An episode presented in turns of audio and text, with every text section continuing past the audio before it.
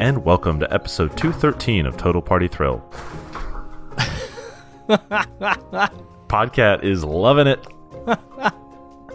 Is he done pooping? He's no, that's uh, that's his paper bag he's playing with. Even better.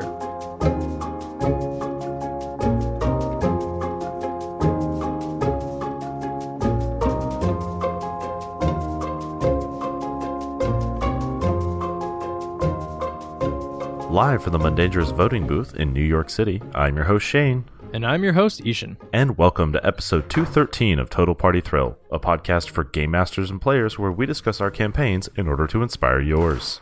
In this episode, we are discussing optional rules in 5th edition D&D, those we use and those we don't. But first, the Rogue Traders dial long distance in the Dynasty Unwarranted campaign. And later, Sly Cooper platforms into your life and steals your heart in the Character Creation Forge. Total Party Thrill is brought to you this week by 1985 Games. Dungeon Craft is a new book filled with cutout game pieces that let you create an engaging world for your next campaign. Put down your marker and use the pieces from the book to craft your world in real time. Dungeon Craft provides rivers, trees, caves, buildings, hordes of monsters, dragons, chests, spiritual weapons, and so much more. Simply cut out the thousand plus terrain pieces that are in the book and place it on a map. So this is cool. Like instead of drawing it on the map, they give you these little like flat paper cutouts. Um, you know, if you want a campfire or you want a room or you want a tree on the map, you simply pick it up and cut it out, obviously, and then place it on the map. And then you can store it in anything that stores flat surfaces. So, you know, a binder or something like that. Right, if you're like, aren't these just dungeon tiles? They sometimes serve the same purpose, but one thing about dungeon tiles is like they're pretty thick cardboard. And you know, that's one of the the benefits of dungeon tiles, right? They're really sturdy and you like build terrain out of them. hmm But these are like on cardstock, basically. Mhm. Uh, and you put them on a blank battle map that you already have, or you can put it on another map and basically customize it. Look, honestly, I don't actually need a dungeon tile of a hallway. Two lines on a battle map does it. Like, you guys know that's a hallway. But the room, or like a feature in the room, or uh, like a tree in in like a clearing, those are things that it, it looks nice to actually have a picture of. Exactly. So, when you receive a copy of Dungeon Craft, all the terrain pieces come bound in a spiral book. You simply cut them out uh, as you need them, and then you can store them and transport them wherever. They fit into a backpack. Um, you know, they don't take up any space in your apartment. Uh, you just get all the benefits of having these cool, like 3D terrain, except that it's flat. Also available is the Hell or High Water companion books.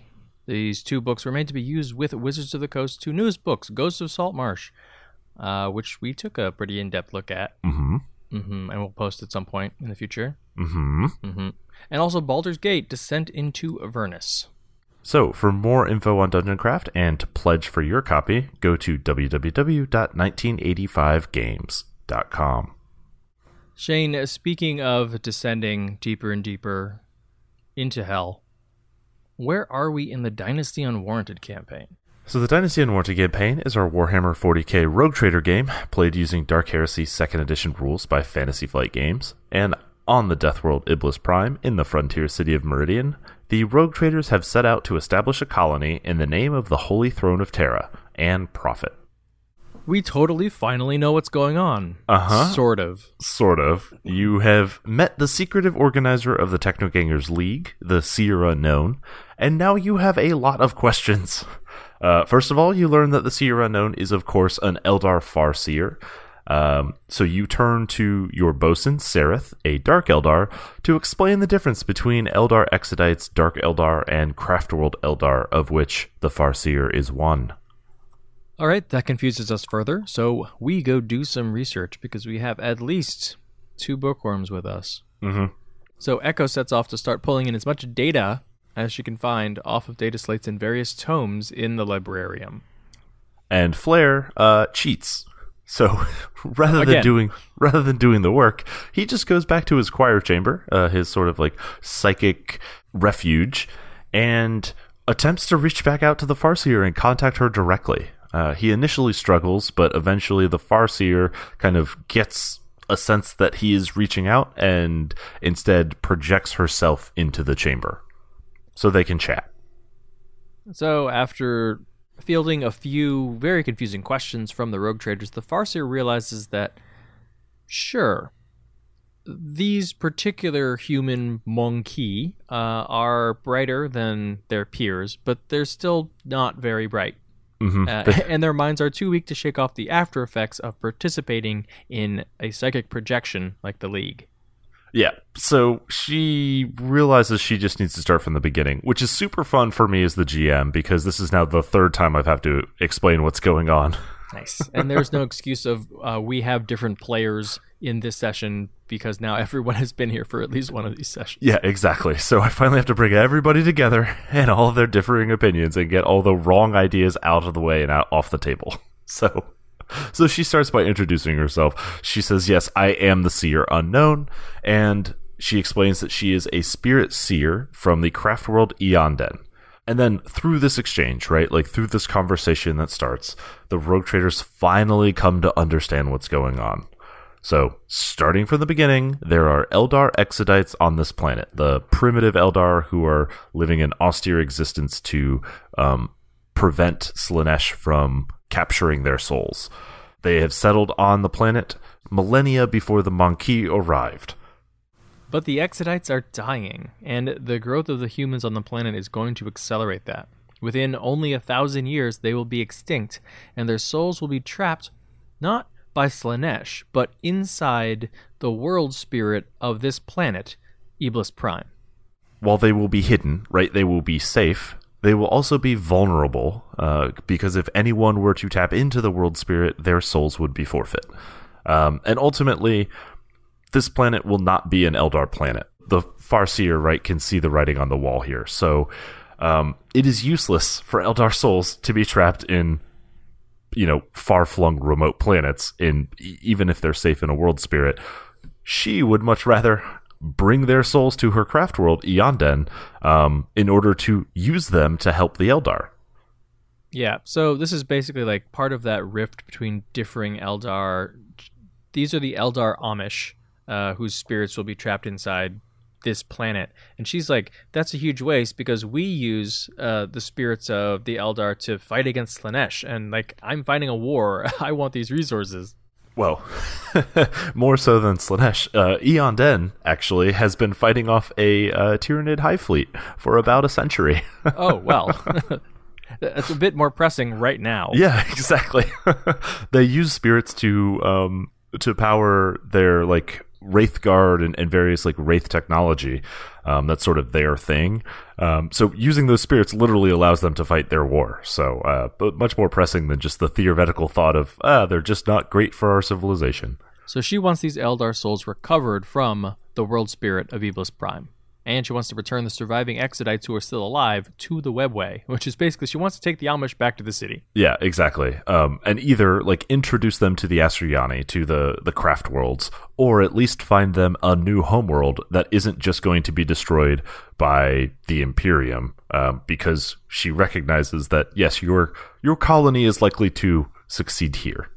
Perhaps a bit greedy at the chance to make a powerful ally and a tidy profit, Flare and Echo ask her for even more information. How can we help? Ourselves. And By Maybe. helping you. maybe you. and we'll find out what happens next next week.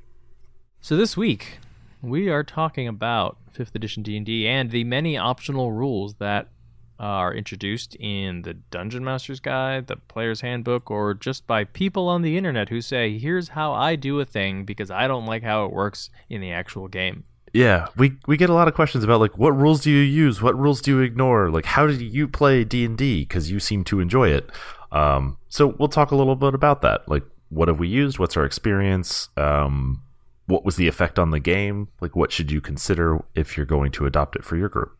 Right. So for each of these, we'll talk about what the rule is, how people implement it, uh, when we played it, if we did, and how that affected the game that we were playing. All right, so let's start at the beginning. Uh, one of the first rules we use is milestone leveling. We do not track XP. Oh dear lord, no. For so many reasons. Uh, one, it's a lot of math. Like I don't want to know how much XP each kobold is worth. Right. Nor do I honestly even want to track how many kobolds you killed. Correct. um, also, like you can give XP for other types of encounters than combat, but D and D really only gives XP for combat. Um, so if you introduce milestone leveling, right, then your progression is more tied to the story than it is necessarily like the specific activities you did in the story. Um, so you know that that sort of fits our game a little bit better because we don't necessarily fight four to six combat encounters in a session. Right. Now, if you're an old school D&D gamer, or actually if you're relatively new to it, you might not know about milestone leveling. So, like the traditional way is, the traditional way of gaining experience is you complete a task or you kill a monster, you finish a, a quest, and you get an amount of XP. Sometimes this means that if people miss sessions, they miss out on XP and they begin to fall behind in the in leveling. It also means that different characters at the table are different levels and it's harder to balance combats like that. Milestone leveling just throws all that out, doesn't count XP, and just when it is appropriate for the story says, hey, everybody gains a level. Right. I think the one negative impact that this has had on our game is that after every session we say, "Hey, cool, are we level 13 now?" and I'm like, "No, you no, you're 9." And like, "Yeah, but are we 13 now?"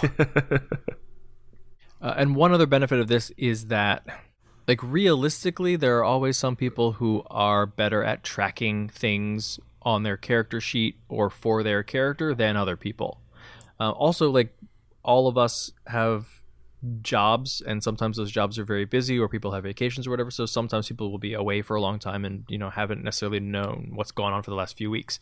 So with this you just show up and say uh what level were we again? Like where are we now? Mm-hmm. And then you just adjust your character to that or you're like oh great my sheet is right you don't need to track every individual piece of xp that you may or may not have gotten and it is different from everyone else's and so nobody can actually tell you what you like do or do not have Right. So the next thing that we use are feats. Um, they are technically optional, though they provide so much variety to the game that like I feel like they really shouldn't be optional. Um, but regardless, that is something that we do. So at any point, instead of taking uh, an ability score increase, you can instead take a feat.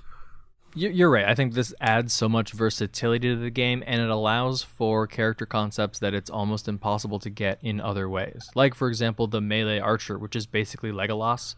Like, he doesn't always shoot in melee, but he can, and he does it to great effect, and you can only do that with Crossbow Master. Right.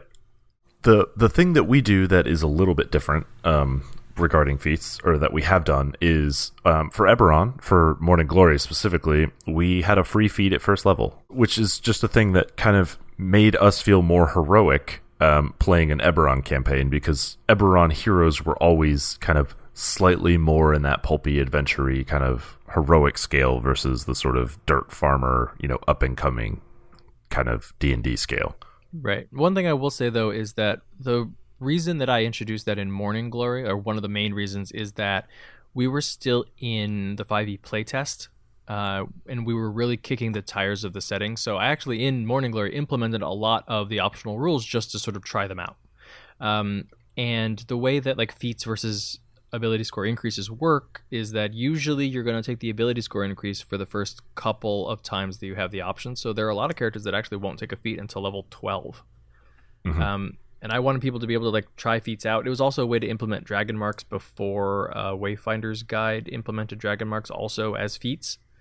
Um, I have not introduced the free feat at first level since then. In the Return to Morning Glory campaign we're running right now, the characters don't have one, although that one's just in general a little bit less powered in terms of um, power level of the game. Mhm. We don't do it in Dark Sun. we haven't really used it for any one shots or anything like that. Um, I mean, I, I will say, like, in some ways, it it does make characters feel more powerful early on, and it definitely increases the power of multiclassing early because you can use feats to fix things that otherwise you would be very much putting off until much later. Right. And of course, multiclassing screws up the rate at which you get ability score increases and therefore feats. So it lets you uh, get that feat without having to like hold off on your multiclassing long enough to get to like level four. Right. Yeah. So it, it lets you it let us create our character concepts sooner, I think, right? To to make our characters feel like our characters, which I think in turn just sort of makes them more powerful. One thing I might do in the future, or you know, for more casual games, would be probably putting together a list of non super mechanically powerful feats, but more flavorful feats, right? Because there are a lot of feats that like aren't actually that good, and no one really takes them because the opportunity cost is so high. And saying you can choose one of these for free, right? Like you can get linguist for free. Um, I don't have a problem with that. Um, you can get actor for free, I, Right. I guess, most likely, right? Unless you know you're the half elf build that's trying to get a whatever an 18 charisma at first level Right. because you're that guy. Of course you are. Of course, of course, I am. Uh, the other thing people do with a free feat at first level is they will ban variant human because they get a feat at first level, and then you have someone with two feats at first level. We did not do that, and I don't really see a need to, to ban variant human. Just because Yeah. then also no one will ever play humans because the regular human is mostly garbage. Yeah, the regular human's awful. Variant human gets you the feat, which lets you do cooler things with your classes. Like that's the whole point of variant human. So uh, I think it's fine. Now, one thing we used in Morning Glory um, for a long time and probably should not have is spell points. Yeah, should not have. So spell points are an alternative to spell slot based casting. Um, and basically, like you have a pool of points. Depending on the level of spell, it costs you a certain number of those points. And you have full flexibility in terms of what distribution of your spell points you use on what spells. Now, I unfortunately assumed that this worked the same way that it did in 3.5 and thought that you had a pool of spell points, but that the conversion rate between spell points and spell slots was such that you paid for the flexibility of having spell points You do not. at all in any way, right? I thought it was like, all right, I can cast, you know, 15 spells of these levels if I use slots. And if you convert them all to, to spell points, then I can actually cast fewer of them, but I get to decide, you know, uh, what level they're going to be. And you don't end up wasting anything. Like, you don't end up casting, like, shield with a third level slot because you don't have any first level slots left over Right. the math does not work out that way. All it does is give you so much more increased flexibility. Like you can cast shields as pretty much as many times per day as you want. Yep. It felt like you were always using the optimal spell slot to do the thing that you wanted to do, and it was just much more powerful. I will say it was nice on the bookkeeping side because you just had to like write down a number and then just like tick some tick and tally it um, in the margin rather than having to, you know, check boxes and, and do all that sort of thing on the sheet. Oh, it's interesting that you say that because I think Jim, who played Calic and was using a paladin that was also using the, the spell points, I think when he played a spell slot character later in a different game was like, oh, I just check a box rather than having to do math on spell points. yeah, but I don't. It's not that hard to subtract seven. You know, like Is it a number of spell points equal to the slot? Uh, I don't think it's exactly equal, but you know, whatever. It's it's a number of slots. I did, yeah, you're right. I did have to write the conversion rate down as well. Somewhere. Fair. All right, so yeah, suggestion: don't use spell points. Mhm. Uh, I would be interested to see what they do with psionics uh, because that traditionally has been power points that Yep. you do the same way, and and that that was one of the things. Like you get a pool of power points and it's extremely flexible, but you get fewer power points than you would normally. So if you like completely exhaust your supply, you probably cast fewer spells than a wizard of the same level. Right, right. All right, next up, uh, in Morning Glory we used flanking. In Dark Sun, we used flanking as well, Oh, okay. And Uh, in Birthright and the second pass it, um, Eberron, we have not used flanking. Right. I don't think it's necessary. Uh, AC is much lower in this edition than in previous editions, so hitting is not super complicated, and there are a lot more ways to get advantage. So flanking is basically if you're using a battle map and if you have an ally on the other side of your enemy, you get advantage on the attack. hmm Advantage is a lot. Like in in uh, 4E, it was a plus two, which was much much less. It was still a useful bonus, and people were always trying to get it, but Right. like a advantage mostly guarantees you hit in E. 5e. It also makes it way easier for like rogues to get their sneak attack. It makes it much easier for builds that are chasing like crits um, to get those because rolling with advantage just greatly increases your odds there. So it did some stuff there. It also like there was the thing in fourth edition they called the conga line, right? Because everybody wanted the plus two, so you just flanked and flanked and flanked and flanked, and then like you know, you and I flanked an enemy, and then another enemy flanked me, and then one of our allies flanked that enemy, and we just like stood in a line and like wailed on each other, and it was real dumb. Um, so that is definitely the natural effect of doing this, uh, even more so when you have such a big bonus um, through advantage. So Yeah, it also really favors melee characters, mhm. um, and especially builds like uh, Great Weapon Master, where now you're rolling with advantage. So of course you're going to take the minus five to get the plus ten damage. Yep. Uh, but like your sharpshooter can't do that, and then the range characters are just like, okay, I'm standing over here doing what I'm supposed to be doing, but I can't get advantage because I'm not flanking. Yay! It also, it also hurts like things like grappling builds and Battlemaster Fighter, like barbarians, like things where knocking somebody prone is supposed to be a big advantage and Mhm. you spend resources to do it. Like the advantage, the benefit of knocking somebody prone is that you get advantage on melee attacks. The cost is you have disadvantage on ranged attacks. That's just worse than flanking. So if your option is that or just flanking, you just flank, um, which just makes it feel worse to play those classes that are meant to be like that kind of battlefield controller role, and and yet the benefit is just marginalized by somebody who can move five feet. yeah, I think people are drawn to it because it makes Like tactical, fictional like, sense. placement on the battle map much more important. Like in in 5e it matters less where you are in relation to an enemy as long as you are adjacent to them because like you can maneuver around them without provoking. Mhm. But but I don't think it ends up solving the problem. It it makes it less fun because then it just changes the configuration that people stand in. That's what's annoying is like you still have to worry about what square you're sitting in because you still have lots of area effects and and like positioning spells and things like that is still important, right? But if everyone is locked into this flanking configuration, you just do more friendly fire and the people who should be granting others advantage have less to do to to help them. And then you So- end up you end up with these weird constellations of creatures where all right, we're all trying to flank. So everyone is always like on opposite sides on the grid. Mm-hmm. So it's it's like uh, the five pips on a die Yeah, exactly. or a plus sign. right. It's just I don't know. I, I did not feel that it added anything and when we removed it, I haven't missed it. yeah, same. So another optional rule that we use, I guess this qualifies. I'm calling it, uh, but we are now playing the Unearthed Arcana Artificer in um, in our Eberron game now. Yeah, and we have used Unearthed Arcana material before.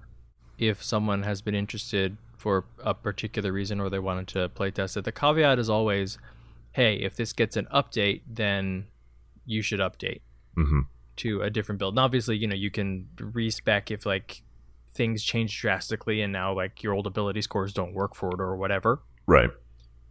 So right now, Cameron in our yeah return to Eberron is playing the battle smith artificer that makes uh, turrets, arcane Right. turrets.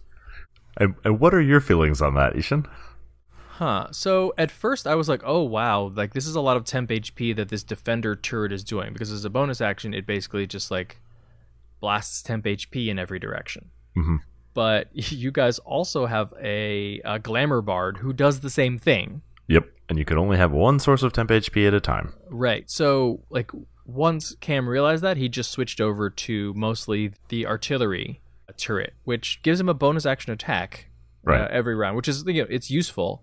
Um, I I think it's been it's been interesting. He's still learning how to do it, so certainly there have been times where he's like, "Oh wait, I can make a gadget that lets me fly. Like I can basically cast fly, right?" Right. But he didn't realize that till the fourth round of combat.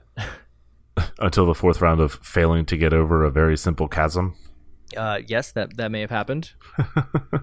uh, there, yeah, there are a lot of utility abilities that the artificer gets uh, that we haven't played around with much yet, and it ties it ties magic items to the game in a way that obviously works for Eberron, but I can see it having a hard time with other fantasy settings. Like it certainly wouldn't work in Dark Sun, or it would need a lot of changing in order to work with Dark Sun because you just get access to a bunch of different magic items. Right. that like you can make or make temporarily. I, I will say I think from a from an outside perspective, right? Like Cam's artificer feels more like an artificer to me than like the glamour bard feels like a bard. Right? Like the the temp HP and shift ability feels less like glamour than does like building a turret that grants that benefit, you know? Like the artificer just feels more in tune with its own flavor. Um, has been sort of my observation. Yeah, it does feel like a 3.5 Artificer, um, with some aspects of the 4E Artificer, both of which I liked very much. Mhm. Um, now, the the Glamour Bard, I will say, I like the Glamour Bard a lot, uh, but we did use that like temp HP and shift ability as like the base for the Warlord that we built last week. So Yeah, yeah, yeah. No, no, totally. But like, I don't know. Like when I think of glamour as like the bard concept, right? Like the ability to gain temp HP and shift doesn't really line into that very well. Yeah, and like the reasoning given in the flavor text is like you're so pretty that, that Yeah, everyone is inspire inspired to like get temp HP and shift. Yeah, it doesn't. Yeah. That so I don't like. There are characters at the table who very much do feel like their class and archetype, and the artificer is one of them. Is kind of my point. I didn't mean that more as a knock on the bard, but you know, it's just the artificer seems to feel like an artificer when you're playing alongside it. You feel like cool, like we have our artificer. Our artificer handles that. You know. Right. Like he's like, okay, I drop my backpack and like fiddle with it with tools for a second, and it turns into the turret that all of you know. Which kind of turret did I decide it, it was going to be this time? I always imagine that he has a Nintendo Power Glove on his wrist, and he like fiddles with that, and that's what creates his backpack turret. I always imagine it as like a Doc Ock uh, backpack Oh, okay. with like creepy octopus arms hmm that basically just like you know latch onto him like uh, like backpack straps, Okay. and then they just sort of like release. and like spin up a gun or something. Yeah, uh, and he does a good job of like uh, describing the weird arcane ritual that he's doing like on the fly very quickly to like make this particular spell effect. Right. Um, I think like in an older version of the Artificer, he was like, "Oh, I have a gun hammer," because why would I not have a gun hammer? Yeah, it's a little silly. Yeah. Now he's very much a wand slinger. It does feel a lot more like an Artificer than the initial attempt at it that had like the what the, the thunder cannon, like the sniper Artificer. Yeah, yeah. Yeah, which felt like a sniper or a warlock and not an Artificer. Yep. Um, so another thing that we've done that is, I guess, probably not technically an optional rule, but um, is just something that we've done by convention is we have adopted logical bonus action spell casting. So the way the rules are written, there is some really silly weirdness with casting a bonus action spell and then casting a cantrip. Order of operations becomes a thing, and it's just it doesn't make any sense. So we just kind of generally rule on your turn you can cast a cantrip and a bonus action spell. The order does not matter. Move on with your lives.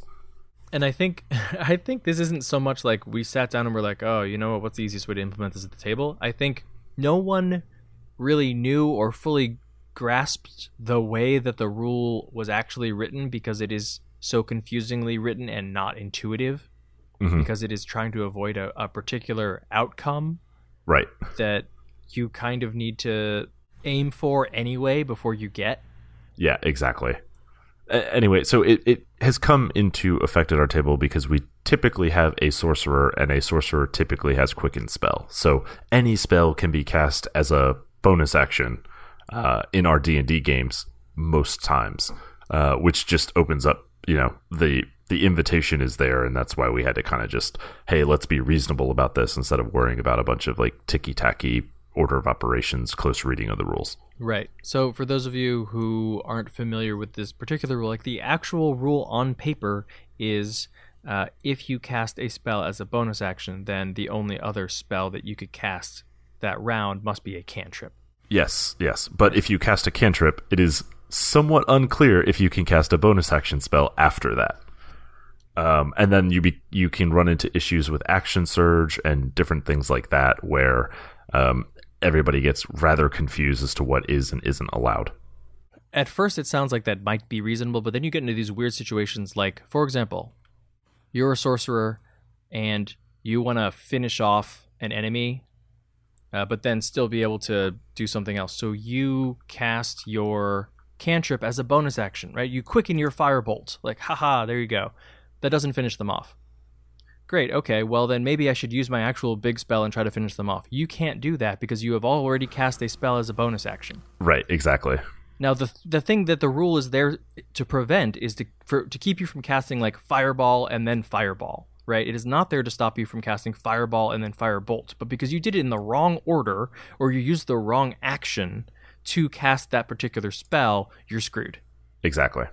And the situation there would be you wanted to cast your cantrip as a bonus action so you could do some non spell casting thing with your action if you killed the creature, right? And instead it, it's just locked you into things and it's it's dumb. I mean, it's just dumb. So ignore it.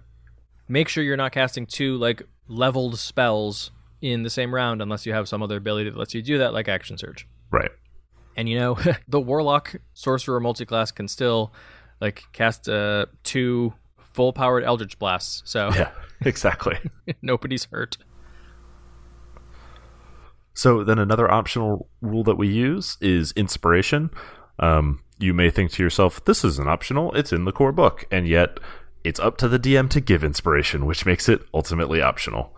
Yeah, I think every game we have used it, but I would say it, it's de facto that we don't use it because everyone always forgets about it. We forget about it. And then it's like, oh no, something didn't go right. Do I have inspiration for something cool that I did in the past 20 minutes by chance? And even that is like a house rule, right? Because inspiration has to be used ahead of the roll. It gives you mm-hmm. advantage. Like it's not a re-roll. right. Which is why even when you have it, no one wants to use it and then you're like, "Oh, I got two 19s, so I did not like I just wasted that inspiration." Right. Like, they didn't do any good for me. So I think one of the house rules that we do is like, yes, you can use it as a reroll. I'm fine with that. Like that's certainly not overpowered. Right. Like inspiration is so underpowered that I highly recommend Well, it, it would be one thing. again. It would be one thing if we consistently gave inspiration, Right, right? all the but time. we we keep forgetting about it because I, I do feel like you're supposed to kind of have inspiration in your back pocket for more roles than you don't. um, is sort of how I, it, it sort of strikes me. Is like I should be using inspiration like once or twice a session. Yeah. Um, and that means somebody has to give me inspiration once or twice a session. You know. Yeah, and unfortunately, that's just it's so much more work for the the GM. It's also it favors people who are louder or flashier. Uh, and then as a GM, that's yet another thing you have to track is like, oh, have I been paying enough attention to this person who obviously is contributing and role playing their character, but may just be a little bit quieter? Right. Uh, one thing I have heard of people doing, I haven't played it at the table, but it sounds interesting to me, is that the GM doesn't give inspiration, or the GM can, but it's the players who give each other inspiration. That is actually an optional rule in the DMG. Oh, okay. Uh, Mm-hmm. Yeah, like basically one you you have an inspiration point that you can give to someone else like once or twice per session, and Right. like just don't abuse it. Right.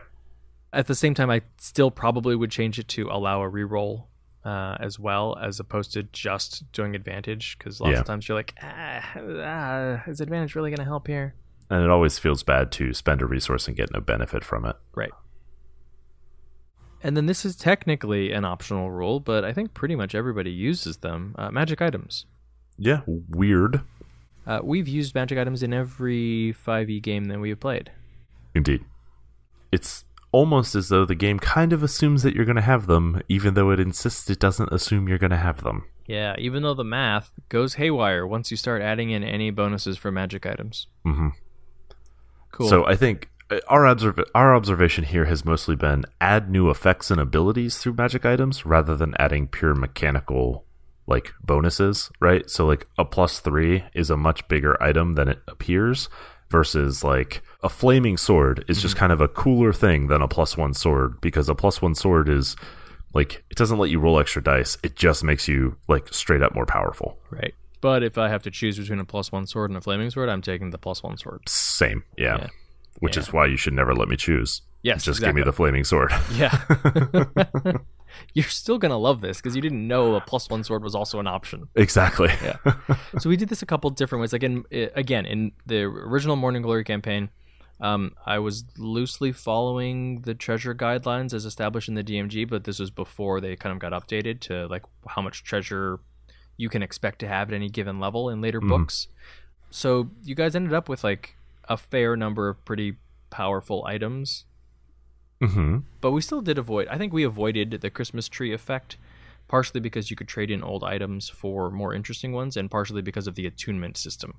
Yeah, because you can only attune to three items, so you know we were we were looking for our end game gear and then really sticking with it. Right, you had the most powerful item that gives you like five different abilities or bonuses, rather than the one that gives you two. Right, exactly. Um, and of course, it showed off like how mismatched the magic item system is. Like items that are at the same level of rarity can have vastly different uh, abilities and potency. Uh, the other thing is that magic items benefit spellcasters so much more on average than they benefit non-spellcasters because a lot of the like mid and higher level magic items just give you more spells, right? Like Mhm. staff of the archmagi, staff of power, like a lot of like pearls of power, right? Like they just let you do your awesome thing more or they like overcome some limitation that you had as a spellcaster like certain spells known or spells prepared like they can just give you so much flexibility whereas like triggering your flaming sword is never going to feel that exciting compared to like cool i have never done this before but my staff lets me create a wall of fire six times Yeah, like per day.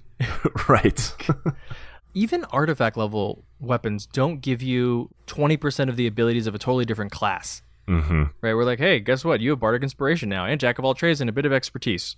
yeah You know, but this is like spellcasting magic items are like so thematically based that they're just like, hey, you get every ice spell in the book. yeah exactly it's weird It is weird. Uh, but the game is more fun with magic items. You know, like it- Mhm. it's sort of a, a part of like fantasy D and D that I wouldn't want to get rid of. Uh, in our return to Eberron, like the follow up though, I have kept the power level of the magic items that the party has received much much lower. I think there are no- nothing so far higher than a plus one. Yep. So to talk about a couple other rules that were sort of big um, and under consideration that we didn't end up using. Um, one is hero points, which are just adopted from action points in Eberron. Um, and I think the DMG actually mentions Eberron um, when it describes them. It it basically lets you add a another die to your roll. So it's sort of like inspiration on steroids, like roll an extra d6 kind of thing. I always like that mechanic better than the current inspiration mechanic. Well, yeah, and the thing is, like, the number is limited by your level. So you get a certain number of them per level rather than per, like, session or, or refreshing or things like that. Right. And the way that it used to work, I actually don't know how it works in, in 5e, was that at like lower levels you had one and you would roll a d6 and get that as like a bonus to an attack roll or a saving throw or whatever you chose to use it for. And at higher levels you had two dice, but you would roll them and take the higher of them. So you just had a better chance, but it would never go higher than like a plus six. Yeah, so it's, it's, I think it's always a plus, I think it's always adding a d6, and it's just um, the number of them that you get in a given level is the number of the level. So you get one at level one, two at level two, that sort of thing. And the other thing that we didn't really use, uh, well, we touched a little bit on, was epic boons. Um, I built some of these into the epic destinies that I custom made for the characters in Morning Glory. Mhm. Um, but we haven't actually played a game past level 20 where Right. you sort of get the boons in place of gaining additional levels. Yeah, though they look real bad for that and do not make you feel that much more powerful. No, 40 more hit points. Hey, hmm, ah, Sweet. I'm that's level 21 now. Great. Yeah. Um, so a couple things that we have homebrewed over time. Um, one is the Epic Destinies that we've shared um, way back when uh, in during the Morning Glory recap episodes um, that you created to kind of round out our character concepts for us, so that we felt like we were paragons of whatever it was that we were becoming, you know, as characters. So, like mine, for example, for Brand was like the Grand Inquisitor of the Silver Flame.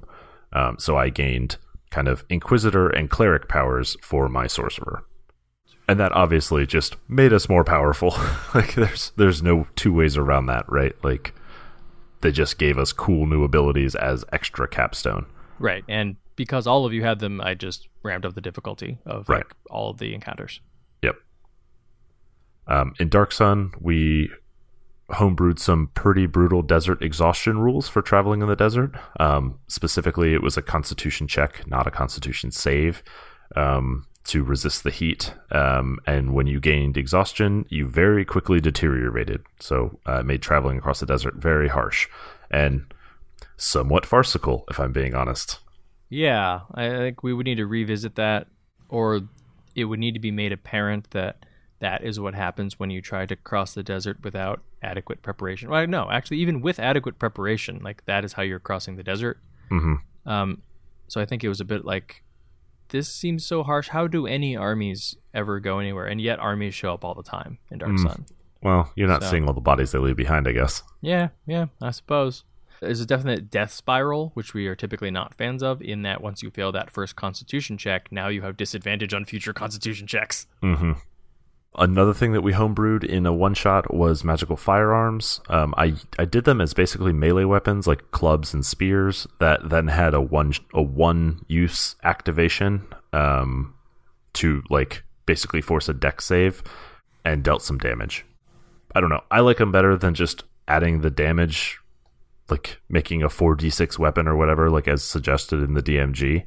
Um, though it was a lot more complicated for everybody to use, and I don't know. I don't know that it added a whole lot to our pirates campaign. Well, we only played for a few sessions, so we would need to play test it a lot more. Yeah. And then the other thing that we do um, in pretty much every game is we just allow custom backgrounds. So pretty much pick the skills and you know secondary proficiency that you want, so everybody's following the same format, um, and then just go through whatever background uh, ability makes sense for your character's backstory.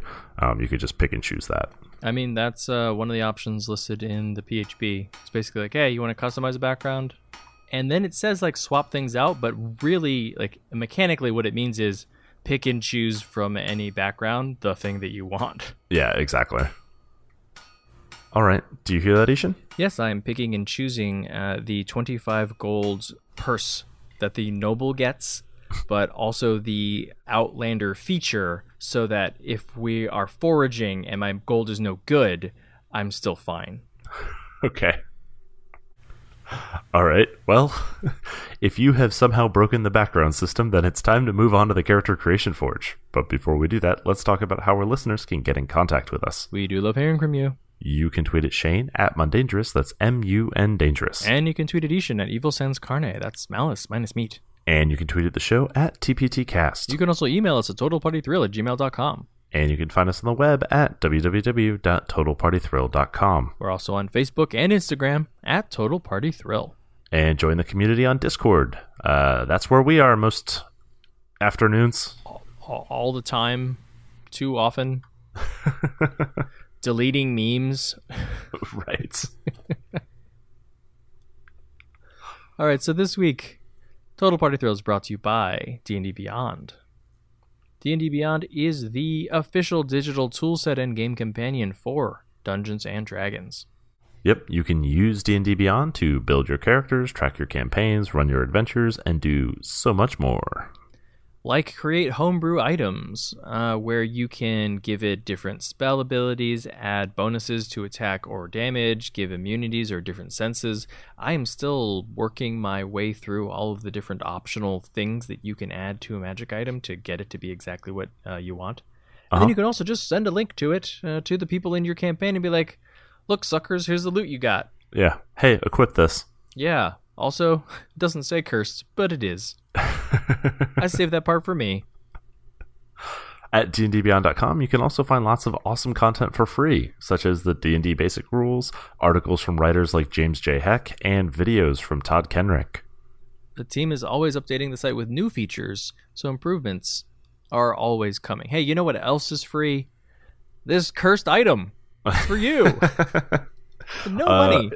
It's also free in the homebrew section if you would like. There are you can share your homebrew items with other people. You can find homebrew items that other people have created. Um, it's helpful for me when I'm trying to set up custom magic items that you've created. I can go look at something similar and figure out how they actually got the programming to work. I also like that it basically checks to see if it is different enough from something that already exists in the database, and if it isn't, it tells you and won't let you upload it. Exactly. There's not 37 of the same item. This is just like a Boots of Elven kind, but it's blue instead of green. That's okay. Blue well, I boots. guess it's more of a blue green, but still, it's not like forest. Co- well, I guess certain forests, like blue green ivy. Blue lichens. That's what my elf is wearing. That's what my elf is wearing right now. All right. Today in the Character Creation Forge, we are building Sly Cooper, uh, as suggested to us by listener Nelson. For those of us who are old, Shane, what's a Sly Cooper? So, Sly Cooper is a gentleman thief raccoon from the PlayStation series of the same name. Uh, the the game series it's basically like a platforming game. Um, you know, so you kind of hop around on platforms and you know do raccoon thievery stuff. I guess. So a polite, safe cracking trash panda? Mm, basically, yeah, yeah, Cool. All right. So- I dig it. yeah. He's got like thievery skills, right? Like picking pockets, sneaking, climbing, breaking and entering, all those types of things. This is not Crash Bandicoot, right? It is not Crash Bandicoot. No, he is a raccoon, Okay. But this is does the gameplay look similar? like third person over shoulder. Ah, okay. And I yeah, no, I don't know. I actually I did not watch any gameplay videos. I have no idea what the perspective of this is. perfect. Yeah. Cool, We do the minimum amount of research here in the Character Creation Forge. Which is none. Uh, well, I did a little bit more. I do know that Sly Cooper is an orphan, that he fights with a hooked cane, which is a family heirloom, and he learned his skills from a book that like contained all the history of his family's thieving exploits, which I believe is just called evidence. You know what? This is a pretty good uh, customized background. Yeah, exactly. I'll take stealth, uh, sleight of hand, uh, book with all my family's exploits, and a purse with 25 gold pieces that I stole. Perfect. um, keeping with the the cuteness of the animals in the world, he has uh, two friends and companions. One is a uh, a wise turtle, and the other is a buff hippo. Why can't the hippo be wise and the turtle be buff? I don't. Why I the stereotypes? I know it's rough. All right, so what is the build? The build is Shadow Monk four, Thief Rogue sixteen. All right, well, for Monk, we get four ki points that we can use to drop Flurry of Blows. We get martial arts, so even once we're not using Flurry of Blows, we get an extra attack as a bonus action and can punch with it because what weapon does he use? A hooked cane. You know what? It's a monk weapon. It's definitely a monk weapon, It right? absolutely is. Well, actually, I, I think it is, right? I've seen martial arts uh, films where sometimes you have two hooked canes together, Yeah, right? Yeah. yeah. Cool. It's like a tripping thing. Okay. Sweep the leg. I understand. You get deflect arrows and shadow arts. Spend two ki to cast darkness, or pass without trace, or dark vision, or silence. Handy thieving skills, you know. I'd say so. Um, and then what we're really here for at level four is slow fall. Because my feeling is if you're playing a platformer, you often fall from great distances to the ground in that platformer, uh, and you never take damage. So, slow fall. From 16 levels of rogue, you get, I mean, basically everything. The, the whole thief rogue, yeah. You know, expertise, sneak attack, uh, thieves' cant, cunning action, all that stuff, uncanny dodge, evasion, right? So you get all the kind of um, tank abilities. You get reliable talent, so you can't roll below an eleven. Uh, you, I mean, you're here for all of it. Um, but you know, as a thief, you get things like fast hands, which lets you um, use an action, or sorry, use an object as a bonus action. Um, you can also use your thieves' tools much faster, things like that. Um, and you can climb at full speed with second story work, which again, very much in fitting for Sly Cooper. And eventually blind sense. And I feel like I feel like a raccoon would have blind sense. Yeah, no, I think that works. Um, at 13, you'll also get use magic device, which is obviously super useful. Um, Which is exactly what raccoons do when they learn how to use things like door handles. they just sort of reach up and they're like, I don't know what this is, but I'm going to fiddle around with it until it works. And I'm going to use some people magic and open this door and get inside uh, the, the refrigerator. exactly, you get it. You you get Sly Cooper now. He's one refrigerator away. Perfect. So, in terms of leveling order, I think we want to start with five levels of Rogue. This kind of reflects his thief training as an orphan. Um, then take your four levels of Monk, and you basically have the full platforming ability. Uh, and then put the rest of your levels into Rogue. Did you just say that all orphans are thieves? No, but he was trained as an orphan. He learned to be a thief. Fine, I'm saying it. All orphans are thieves. Okay, They've all right. stolen our hearts with their Oh. adorableness. I don't know why we're dying on this hill, but okay. This is the hill we're on. and it's time to die. All right, before we wrap up, we want to take a moment to thank our Patreon supporters. Yeah, your support is what makes it possible for us to keep doing this show every single week. So if you'd like to learn more, you can check out our rewards at patreon.com slash total party thrill. So, what do we have planned for next week's episode? We're going to be talking about reincarnation. And in the character creation forge? We're building the Bodhisattva. Well, that's it for episode 213 of Total Party Thrill. I hope we lived up to our name, but either way, I'm Shane. And I'm I-Hsien. Thanks for listening. Total Party Thrill is also brought to you this week by Elderwood Academy. Elderwood Academy are artisans who craft amazing gaming products, including dice towers, dice trays, dice boxes, deck boxes, dice, and more.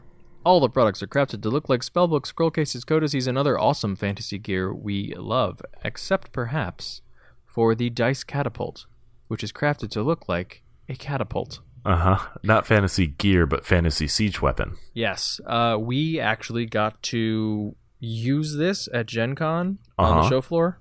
Little little rubber band powered catapult. Uh huh. It's actually it's pretty strong. I uh, flung. It's dangerous. it's it's a, it's a terrible thing to leave in public at a booth. It, yes, it's a very bad idea. I flung several things quite far. Mm-hmm. Uh, it would definitely cross the full length of any gaming table Uh huh. to hit your GM in the eye. So maybe don't use that Mm, for that purpose anyway. well, that's why uh, GMs have uh, gaming screens Oh, that's a good for point. defense. Yeah. Tower. There are no rules on this thing. Castle walls. Oh my god. Do they sell a crenellated DM screens? Because they should. I'm sure it's a thing. if they don't, we're kickstarting it soon. Oh, immediately. It's made out of steel. All right. You can find the Dice Catapult and a bunch of other very cool products from Elderwood Academy at www.elderwoodacademy.com slash don't split.